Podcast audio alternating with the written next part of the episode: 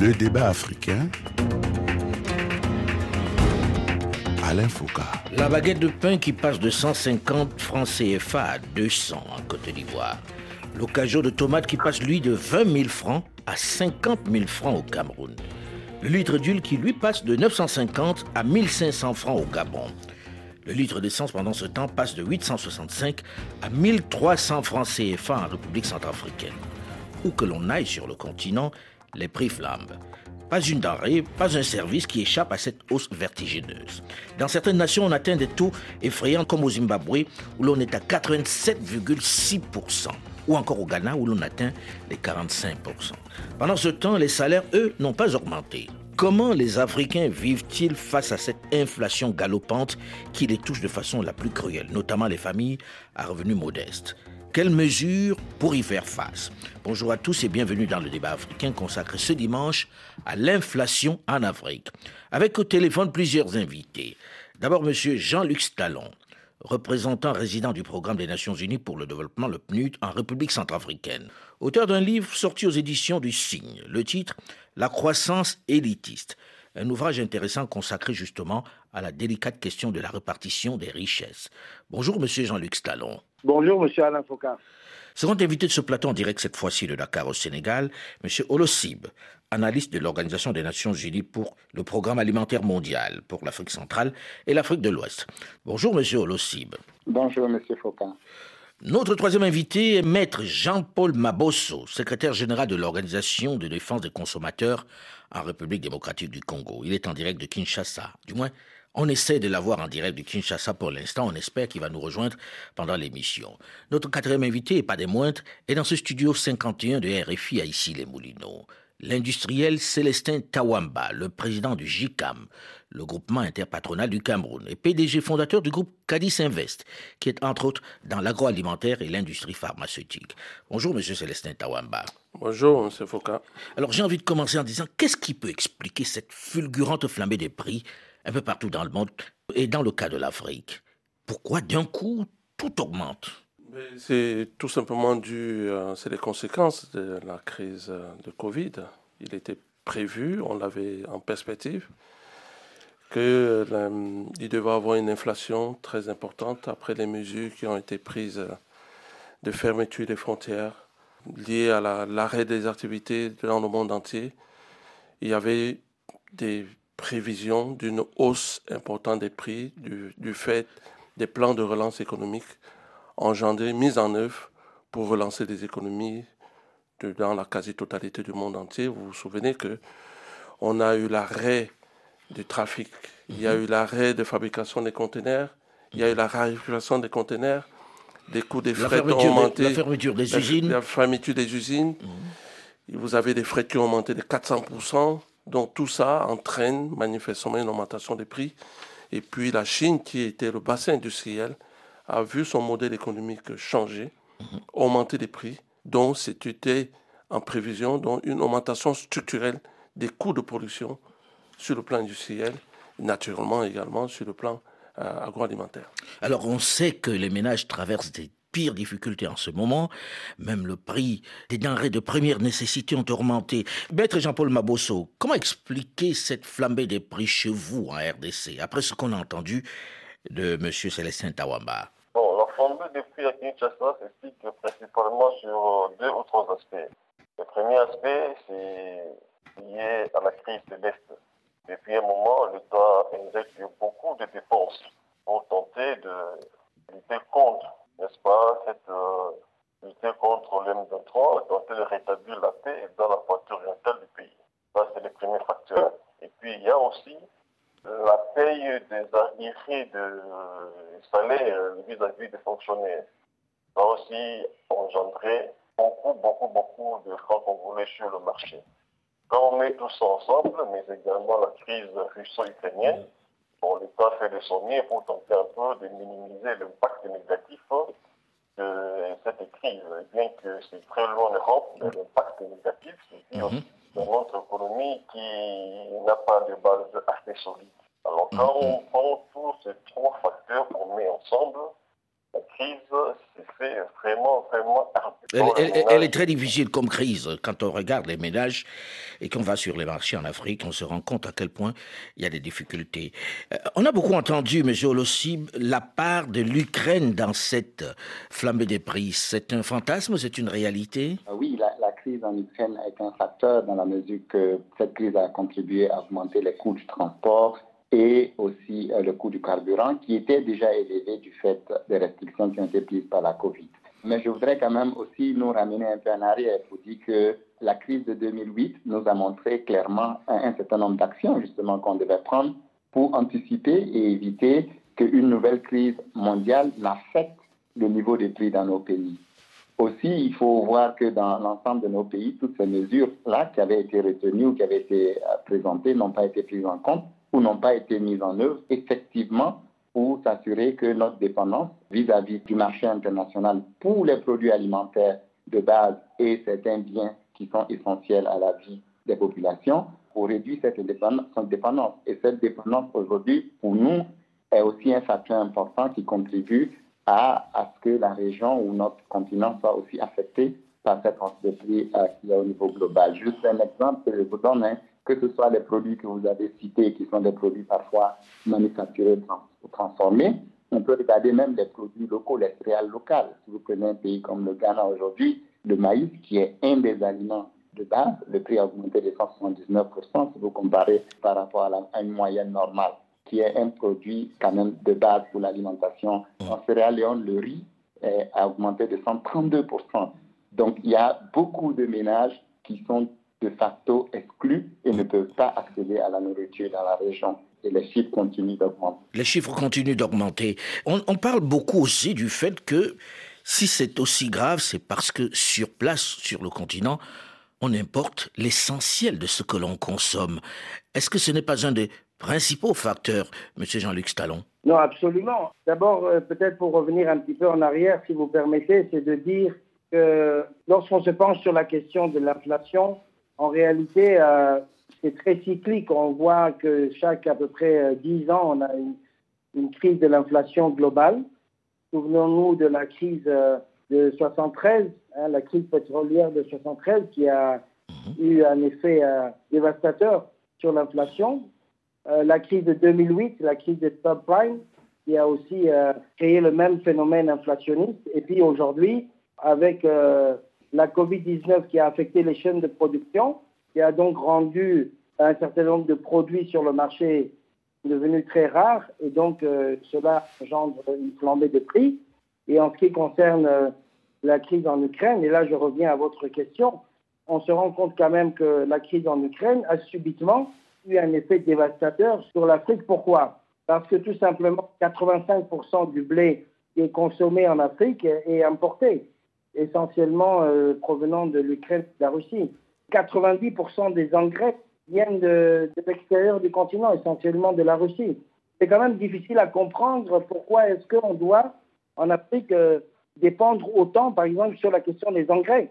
Nous ne sommes pas capables vraiment de, produire nos propres engrais pour euh, alimenter l'agriculture sur le continent. Donc, c'est la combinaison de plusieurs facteurs.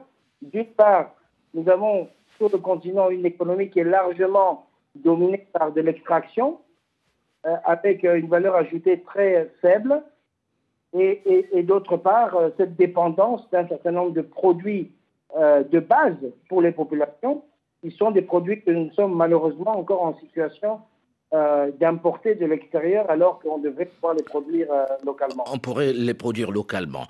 je vois, Monsieur Célestin Ouamba, vous êtes dans justement l'industrie de la farine, hein, du blé. Qu'est-ce qui explique cette flambée? C'est vraiment l'Ukraine ou bien il y a un autre facteur? Mais déjà, il faut savoir que l'Ukraine et la Russie, c'était euh, plus de 30% de, de, la production mondiale. Mhm. C'est les leaders, donc, en termes d'exportation de blé. Mhm. Et de même en ce qui concerne le blé et les engrais. Les engrais qui sont extrêmement importants pour l'agriculture. Alors, euh, à chaque fois, euh, j'entends dire euh, le blé, les céréales. Mais ne demandez pas à la Russie d'aller fabriquer, d'aller produire du, plantain ou du macabo. Nous avons un climat qui est propice à faire nos produits tropicaux. Alors faisons-les, produisons-les. on n'est pas obligé de consommer du blé, on n'est pas obligé de consommer de la farine. Mais nous, sommes en train de nous plaindre de ce que nous importons du blé, on importe des céréales, mais personne ne nous a obligés de le faire. Nous devons justement modifier notre modèle économique et à cela, surtout rendre nos économies compétitives. Parce que pourquoi est-ce que les gens se, se, déportent sur les blés, sur le pain? C'est parce que il se trouve que le pain est beaucoup moins cher que le plantain ou le macabo qui est cultivé aujourd'hui par nos populations, qui, avec la crise ukrainienne, les prix ont effectivement flambé. On se demande pourquoi est-ce que la tomate dans les marchés augmente. Mhm. Mais parce que pour produire cette tomate, on a besoin d'engrais. Et mhm. ces engrais ont augmenté de 400, 500%. Et il y a même des ruptures. Alors, j'entendais tout à l'heure M. Stallon dire, mais pourquoi est-ce qu'en Afrique, on ne peut pas construire une unité d'engrais? Mais justement, c'est les coûts. Aujourd'hui, il se trouve qu'une usine, pour qu'elle puisse une usine qui, produit des engrais, pour qu'elle puisse être rentable, elle a besoin d'un niveau de consommation important, un seuil de rentabilité. Il se trouve que au, niveau d'un pays, ce n'est pas rentable. Il faut donc des politiques communes africaines pour pouvoir mettre en place des unités comme celle-là qui permettra justement de bénéficier, de faire en sorte que les produits, arrive moins cher aux populations. C'est-à-dire rendre, euh, comme vous l'avez dit, nos économies compétitives, produire des choses à des coûts qui soient, qui soient euh, on va dire, intéressants, plus bas. Hein. Absolument. Euh, et, là, on a envie de poser la question, puisque même le manioc a augmenté de prix sur le marché en RDC. Et là, je me tourne vers Maître Mabosso. Comment expliquer ça? Le manioc est la principale, on va dire, l'un des principaux produits de consommation en RDC. Que vient voir l'Ukraine dans l'histoire ou la Covid? Bon, euh, l'Ukrainien, la crise de l'histoire ukrainienne, la Covid, c'est vrai, ça a aussi un impact. Mais pour, pour parler de, manioc. Là, je rappellerai qu'en Kinshasa, le principal euh, ukrainien, c'est pour être le, ce qu'on appelle le plateau de Bateki, qui est à l'est de l'étoile du pays. Bon, là aussi, quand je vous parle, il y a aussi des soucis d'ordre sécuritaire. oui, mais ça ne peut pas être que sécuritaire. On sait que la question sécuritaire est importante pour la RDC aujourd'hui, notamment dans l'Est qui fait l'objet d'une crise sérieuse. Mais ça ne peut pas expliquer que l'on manque du manioc, par exemple, que le prix du manioc a augmenté sur le marché à Kinshasa. Déjà, il y a une, absurdité, c'est qu'on importe du, manioc, par exemple. Non, non, vous, vous parlez de manioc, c'est pourquoi je peux comprendre que le, manioc est produit sur le plateau de Bateke. Mhm. Le plateau de Bateke, c'est un coin qui est, je crois, à l'est de Kinshasa. Et eh bien, à ce niveau-là, il y a également des soucis d'ordre de sécurité. Il y a des tests de communautés qui s'entretuent. Alors, il y a des déplacements massifs de la population. Ce qui fait que, même les maniocs dont vous parlez, euh, on ne sait pas trop les produits en grande quantité pour servir la population de Kinshasa. Il n'y a pas que les manioc, il y a aussi ce qu'on appelle les bois de chauffe, mhm. les macala chez nous à Kinshasa.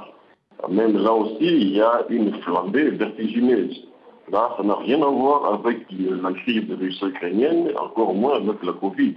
Mais la réalité que dans cette partie du pays qu'on appelle le plateau de c'est le crénier en fait de, la capitale, et eh bien, il y a des communautés locales qui, qui se font la guerre. Bon, dans ces conditions, la population ou les populations locales ne sont plus sur place, elles ne savent plus cultiver, conséquence, même le manioc dont vous parlez, même le bois de chauffe. Oui, vous l'avez dit, vous l'avez dit à l'instant. Monsieur Olosib, lorsque l'on regarde tout ça, on se dit, est-ce que ça ne vient pas de l'organisation même, de la structuration même de l'agriculture sur le continent? Tout à fait. Il y, a des, Il, y a des, facteurs endogènes. Et je pense mm. que la crise ukrainienne et tout ça, Covid, on a ces facteurs exogènes, mais il ne faut pas oublier des facteurs endogènes qui sont importants. Mm. Euh, et le premier facteur endogène, effectivement, c'est déjà le modèle économique qui consiste à, à exporter de la matière première, qu'elle soit agricole ou minéraire, pour pouvoir importer de la nourriture moins chère sur le marché, ne fonctionne plus. Deuxième fait important qu'il y a aussi qu'il faut retenir, c'est que beaucoup de pays ont mis en place des restrictions, notamment des restrictions sur les exportations, ce qui limite les échanges entre les pays africains eux-mêmes.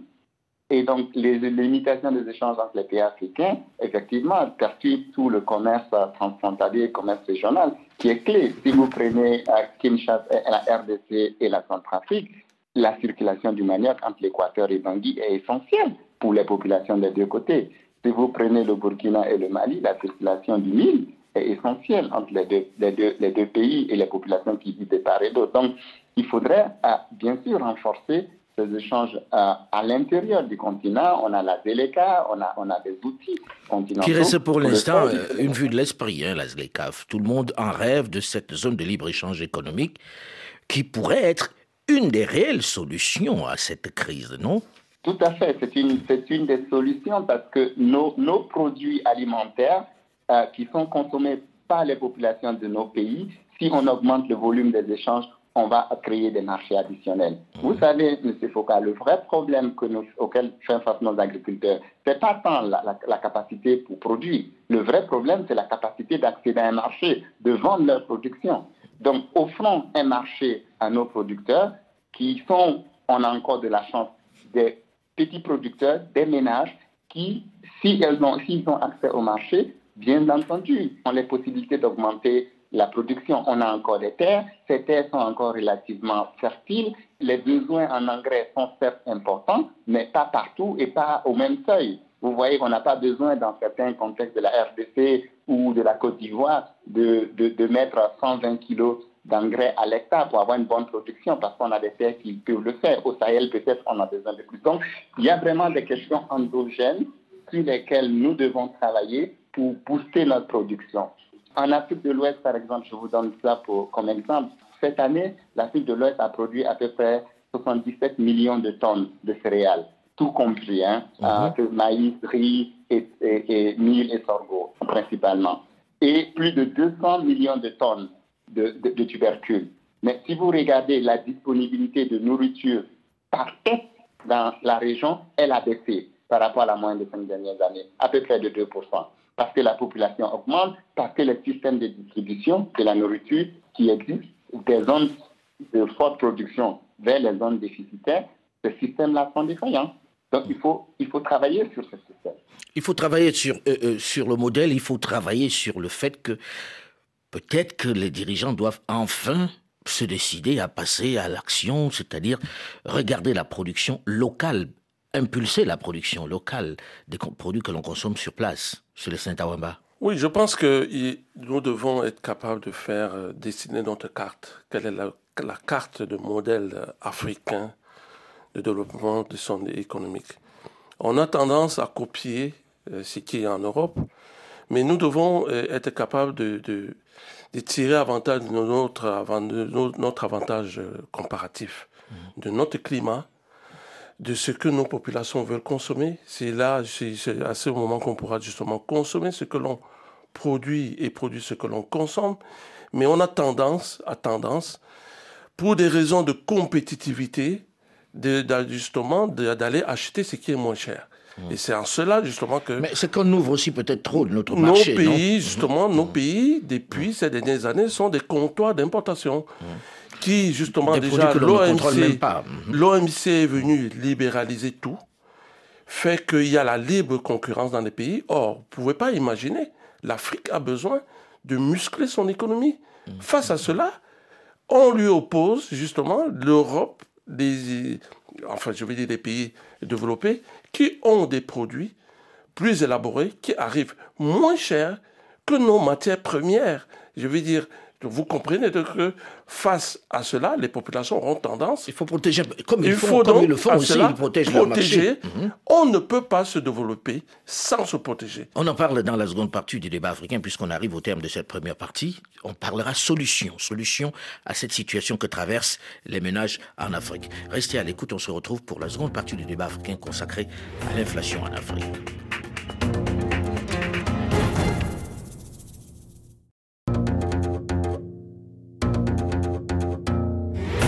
Le débat africain. Alain Foucault. Comment tenir face à l'extraordinaire flambée des prix à laquelle les ménages font face en Afrique depuis quelque temps? Quelles mesures adopter face à cette hausse des prix incontrôlée où l'on passe sans sourcier du simple au triple dans certains produits? Comment éviter l'explosion sociale face à cette inflation? Bonjour et bienvenue si vous nous rejoignez seulement maintenant dans la seconde partie du débat africain consacré ce dimanche à l'inflation. Avec au téléphone dans quelques capitales plusieurs invités. Et dans ce studio, 51 de RFI à ici les Moulineaux. D'abord, M. Jean-Luc Stallon, représentant résident du programme des Nations Unies pour le développement, le PNUD, en République centrafricaine auteur d'un livre sorti aux éditions du Cygne, intéressant, le titre La croissance élitiste, un ouvrage consacré justement à la délicate question de la répartition des richesses, puisqu'il en est beaucoup question. Second invité de ce plateau en direct cette fois-ci de Dakar au Sénégal, M. Olosib, analyste de l'Organisation des Nations Unies pour le Programme alimentaire mondial pour l'Afrique centrale et l'Afrique de l'Ouest.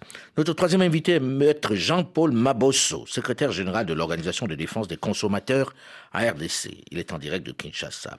Quatrième invité, et pas des moindres, dans ce studio 51 de RFI ici les Moulineaux, l'industriel Célestin Tawamba, le président du GICAM, le groupement interpatronal du Cameroun, et PDG fondateur du groupe Cadiz Invest, qui est entre autres dans l'agroalimentaire et l'industrie pharmaceutique. Nous avons terminé la première partie de ce magazine en évoquant les causes de cette inflation. Alors peut-être qu'on va se pencher sur les solutions, puisque les ménages attendent des solutions aux difficultés auxquelles ils se trouvent confrontés. Célestin Tawamba, quelles sont les mesures qui doivent être prises aujourd'hui pour faire face à cela, de façon très très concrète, pour que les prix redeviennent raisonnables? Est-ce que déjà c'est possible de faire qu'ils retrouvent leur place d'avant? Oh, je pense qu'il y a d'abord un changement de paradigme hein, de manière fondamentale. Penser qu'on va revenir au prix euh, il y a quelques années, c'est un leurre. Compte tenu de ce que les modèles économiques ont changé de mhm. manière structurelle, les coûts ont monté. Euh, aujourd'hui, on voit, hein, il y a des stratégies qui sont mises en œuvre un peu partout, notamment au Cameroun, il y a une stratégie d'import-substitution. Ça ne veut pas dire grand-chose, mais en gros, c'est dire mettre en place des stratégies qui permettent à ce que l'État on puisse produire ce que l'on consomme et on consomme ce que l'on produit. Mhm. Pour cela, donc, euh, pousser plus l'agriculture, ok, mettre un peu l'agriculture au cœur de la stratégie économique, à mettre en place un certain nombre d'outils pour accompagner sur le plan fiscal, défiscaliser ces produits pour les rendre un peu plus compétitifs. Tout ça, c'est très bien. Mais de manière fondamentale également, de manière, euh, je vais dire, macroéconomique, il faut permettre aux pays africains d'avoir des produits compétitifs. À mmh. cela, nous pensons que d'abord le problème de financement, l'accès au financement et euh, demeure un réel problème. Vous voyez-vous, euh, aujourd'hui, euh, il y a tellement de conditions qui sont mises en œuvre pour accorder du financement aux petites et moyennes entreprises. On vous demande aujourd'hui de ne pas couper les arbres, d'accord, et en même temps on vous demande de faire l'agriculture. Mmh. vous avez, justement, on parlait tout à l'heure des organisations internationales qui arrivent, mais ce n'est pas aux entreprises africaines qu'elles achètent. Elles préfèrent acheter en Europe pour venir donner aux, entreprises, aux, Africains. Donc, on, a parlé tout à on a parlé tout à l'heure de l'OMC, qui justement, euh, aujourd'hui, on ne peut pas, l'Afrique ne peut pas être toujours ce comptoir d'importation où il y a un libre concurrence. L'Afrique a besoin, comme a fait la Chine, vous l'avez dit tout à l'heure, de protéger son, marché. Maître Babosso, à Kinshasa, vous qui vous occupez des consommateurs, qui regardez un peu, quelles sont les mesures qui ont été prises pour faire face à cette flambée des prix? Est-ce que l'État a bougé? Oui, l'État, l'État, l'État.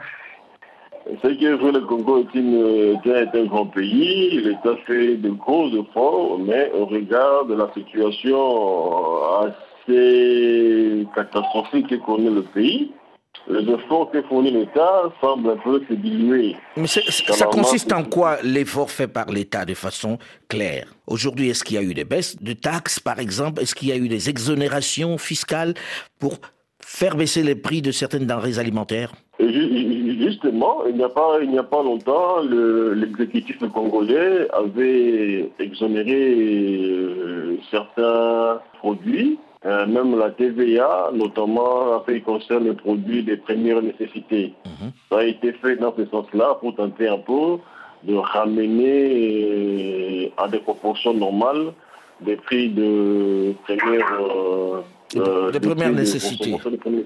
comme on dit, voilà. Monsieur Olosib, grosso modo, vous qui regardez ça, qui est spécialiste et qui est dans le programme alimentaire mondial.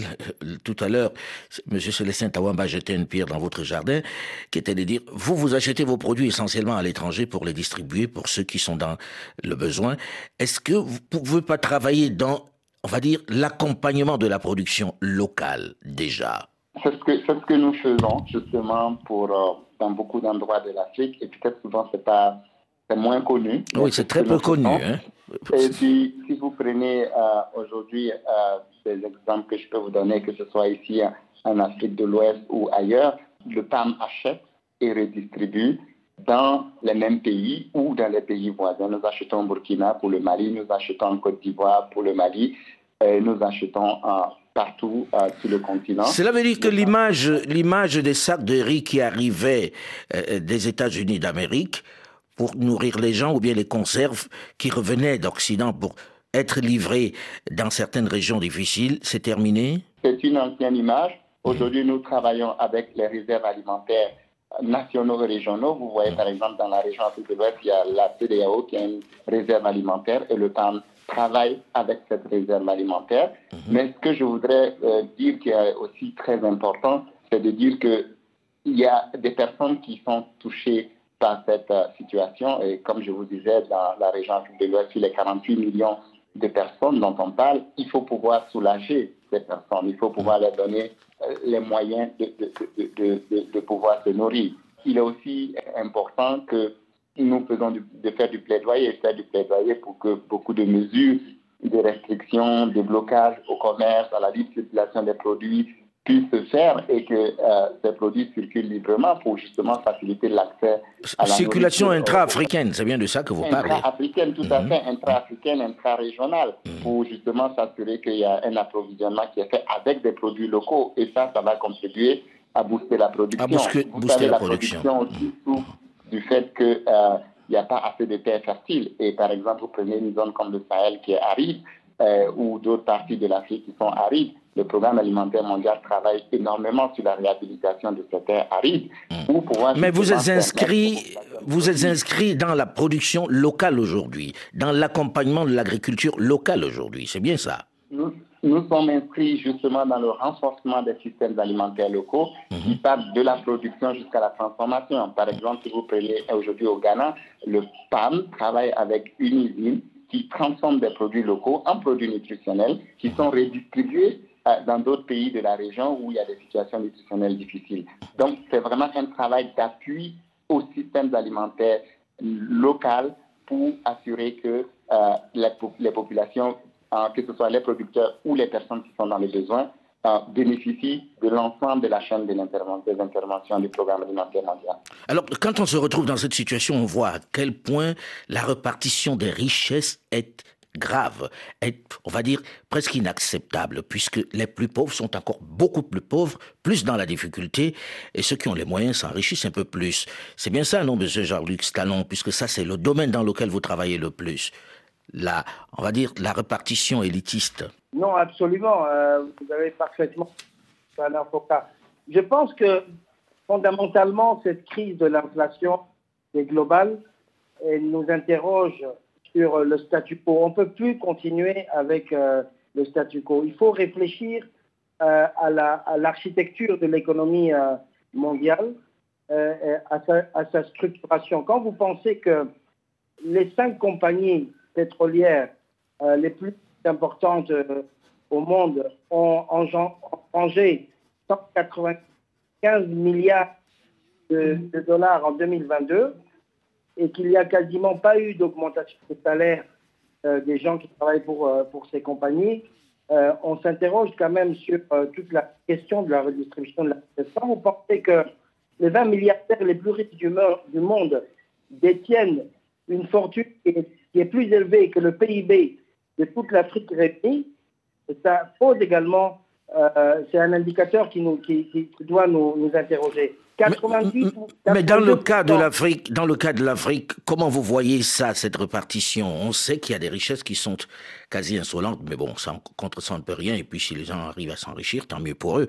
Mais qu'est-ce qu'on fait pour, on va dire, que les autres puissent en bénéficier également? J'arrive sur l'Afrique, euh, monsieur l'avocat. Je sais que vous voulez faire un zoom sur l'Afrique, mais je voulais vous donner quelques indicateurs pour dire que d'abord, c'est une question d'architecture globale de l'économie qu'il faut revoir. Une économie qui, euh, dont la, la, la, richesse est essentiellement dans les mains d'une élite qui la capture et qui met en place des mécanismes pour continuer à la capturer, à protéger euh, sa position de rente, ça c'est un système qui pose question. Sans compter et c'était mon dernier point sur le plan global, que c'est une économie qui est féroce envers l'environnement. Vous savez qu'aujourd'hui, euh, il n'y a pas suffisamment de ressources naturelles globalement sur la planète pour faire fonctionner l'économie. La planète vit à crédit. Donc tous ces indicateurs-là nous, nous interrogent. 92% de la richesse produite en 2017 a bénéficié à 1% des plus riches. Alors, l'Afrique, moi, j'ai entendu tout à l'heure euh, les intervenants en ce qui concerne l'Afrique. Je veux bien qu'on parle de la de l'ECAF, etc. C'est, évidemment, c'est extrêmement important d'avoir un marché commun. Il faut quand même savoir que l'Afrique euh, contribue seulement à 3% des échanges dans, une économie mondialisée. Pourquoi? Parce que nous sommes encore euh, très en arrière sur les questions d'industrialisation, sur les questions de création de la valeur ajoutée. Et pourquoi est-ce que nous sommes très en arrière? Parce que nous faisons face également à une élite qui euh, euh, bénéficie en large partie des richesses euh, disponibles sur le continent. Nous, ne sommes pas assez agressifs sur des questions de réforme fondamentales pour améliorer le climat des affaires, pour améliorer la gouvernance, la, transparence des transactions, pour créer un environnement propice aux investissements et à la création de la richesse. Sans compter que nous avons quand même euh, sur le continent africain des efforts à faire en matière de euh, lutte contre la corruption, euh, amélioration de la, traçabilité des financements, etc. Mais, mais là, concrètement, Monsieur Stallon, parce que là, ce que vous développez est très très important et de façon globale, et il faut ramener sur le, sur le continent avec cette élite qui, d'après vous, est assez prédatrice, on va dire, et ne permet pas la redistribution. Aujourd'hui, devant la crise que nous traversons, que faire concrètement pour, on va dire, diminuer les écarts ou au moins permettre aux gens de manger deux à trois fois dans la journée? Non, vous je crois qu'en partie, euh, on a répondu à cette question en disant que ce qui concerne l'Afrique, par exemple, évidemment qu'il faut euh, baisser la dépendance à l'importation des produits euh, de première nécessité. il faut savoir que les ménages en Afrique, les ménages les plus démunis, dépensent plus de 60% de leurs revenus dans les produits de base, dans les produits de première nécessité. Et ces produits de première nécessité sont malheureusement importés et, donc euh, le panier de la ménagère coûte de plus en plus cher. Donc pour pallier à ça, il faut produire davantage localement. Il faut pouvoir également créer de la valeur ajoutée qui va augmenter euh, les salaires et les revenus des populations, surtout ceux euh, qui sont à les revenus les plus faibles. Mais pour pouvoir faire cela, il y a tout un tout en avant qu'il faut, euh, qu'il faut euh, mettre en œuvre en termes d'industrialisation, en termes d'investissement, euh, pour, pour créer ces emplois et pour créer ces richesses. Et c'est ça le problème. Le problème, c'est qu'on ne peut pas faire ça tant qu'il y ait un écosystème qui encourage ce type d'investissement et qui facilite l'installation d'opérateurs économiques de pouvoir travailler dans des conditions qui sont acceptables et surtout à, en mettre de compétition que le reste. Parce que nous sommes dans une économie globalisée. Pensez qu'aujourd'hui, on va travailler de manière autarcique du continent africain, c'est un leurre. On ne va pas revenir en arrière. La mondialisation va continuer. donc, il faut pouvoir, il faut que les opérateurs africains puissent euh, être à niveau de compétition. Et pour cela, il faut qu'il y ait euh, un écosystème euh, qui, qui, qui favorise leur travail. Qui, favorise leur travail. On va passer la parole à, à M. Célestin Tawamba qui voulait réagir à l'idée de la croissance élitiste, à l'idée de qu'est-ce qu'il faut faire là maintenant concrètement pour que les ménages aient accès à, on va dire, aux denrées simples dont ils ont besoin aujourd'hui. Écoutez, moi, je, suis euh, très embêté euh, quand j'écoute euh, le, ce que l'on renvoie. C'est une Afrique qui est dans la mendicité. C'est une Afrique qui est pauvre. C'est des gens qui. Moi, je n'ai pas ce regard. Non, mais là, il y a une inflation qui est mondiale. Il y a une inflation qui est mondiale et que l'Afrique gère avec ses moyens. L'Afrique également, on a une inflation qui est importée euh, parce que, bon, on, peut tourner ça, donner les raisons on n'en finira pas. Alors, les États aujourd'hui font ce qu'ils peuvent. Les États africains n'ont malheureusement pas les amortisseurs qu'ont les pays européens pour gérer des crises comme celle-là. Qu'est-ce que j'entends par amortisseur J'entends la planche à billets, hmm. la capacité de s'endetter. Lorsque vous avez les pays africains qui veulent s'endetter, vous avez le FMI qui sort de par la petite porte en vous disant Ah, vous êtes, vous, êtes trop endetté, vous ne pouvez pas. Mm. Lorsque vous avez des pays africains qui veulent faire des subventions, soutenir les économies, les populations, soutenir les prix de certains produits, on vous dit Ah non, vous, vous, vous subventionnez beaucoup, vous distribuez beaucoup. Le problème pour moi, honnêtement, les pays africains doivent se prendre en main. La politique africaine doit se prendre en main. La politique doit être au service de l'économie. Il est temps que les pays africains reprennent le lead dans leur destin en termes de monnaie, en termes de qu'est-ce qu'ils veulent de leur économie et non plus attendre être à la merci des contrats, de, je veux dire, des accords de partenariat qui vous mettent à égalité avec les autres. Non, nous ne sommes pas égalité. Nous avons besoin que nos économies comptent du travail, que l'industrie soit justement se développe. Pour cela, on doit développer notre modèle tel que nous pensons en fonction de nos différences de compétitivité. Mmh. Nous ne pouvons pas à chaque fois dire on importe, mais on n'est pas obligé d'importer. On peut aussi transformer ce que nous produisons et que nous produisons à des coûts accessibles. Accessible. Alors, Monsieur Jean-Luc Stallon, vous qui êtes au programme des Nations Unies pour le développement, quand vous entendez ça, comment matérialiser cette volonté de devenir, on va dire, un peu plus indépendant et de produire localement, de travailler à nourrir les gens avec un autre modèle que celui qui est importé? Que dites-vous à cela? Oui, d'abord, je suis parfaitement d'accord avec ce que vient de dire euh. Euh, il, faut, euh, il faut créer du travail, il faut euh, développer les industries, il faut travailler sur un modèle africain. Tout ça, c'est très encourageant. Je, suis évidemment d'accord avec.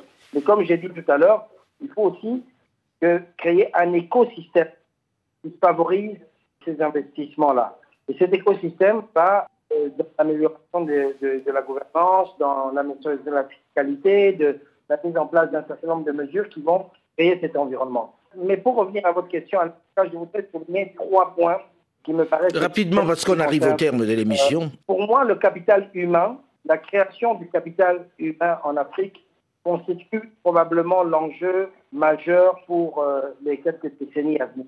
Il faut qu'on arrive à, il faut que nos États, euh, à travers l'espace fiscal existant, ils soient mieux gérés et qu'ils investissent massivement dans la création de ce capital humain qui va être nécessaire pour euh, pouvoir, euh, il faut qu'on ait les ingénieurs, il faut qu'on ait une main-d'œuvre qualifiée, il faut qu'on ait le, capital humain qui va nous permettre de faire ce bond en avant en matière d'industrialisation et en matière de création Alors, de valeur ajoutée pour que l'Afrique puisse contribuer à cette, à cette, à cette compétition. Et pour que l'Afrique se développe, il va falloir donc qu'il y ait de nouveaux paradigmes, si je résume un peu, où on apprend à consommer ce qu'on l'on produit et à produire ce que l'on consomme. Je pense que ça se résume essentiellement à cela et qu'il va falloir, face à cette crise, que la plupart des nations tirent des leçons de ces difficultés pour ne plus avoir à attendre à importer tout d'ailleurs et être victime, on va dire, des soubresauts de l'actualité internationale qui les impacte aujourd'hui. Merci à vous, monsieur, d'avoir accepté de venir en débattre ici. Le débat africain s'est terminé pour aujourd'hui. Delphine Michaud, Olivier Raoul et Alain Focal, nous vous donnons quant à nous rendez-vous la semaine prochaine, même heure, même fréquence. Je termine en rappelant que vous êtes, monsieur Stallon, l'auteur d'un livre qui est sorti aux éditions des Signes, La croissance élitiste. Dans un instant, une nouvelle édition du journal sur Radio France Internationale. À très vite.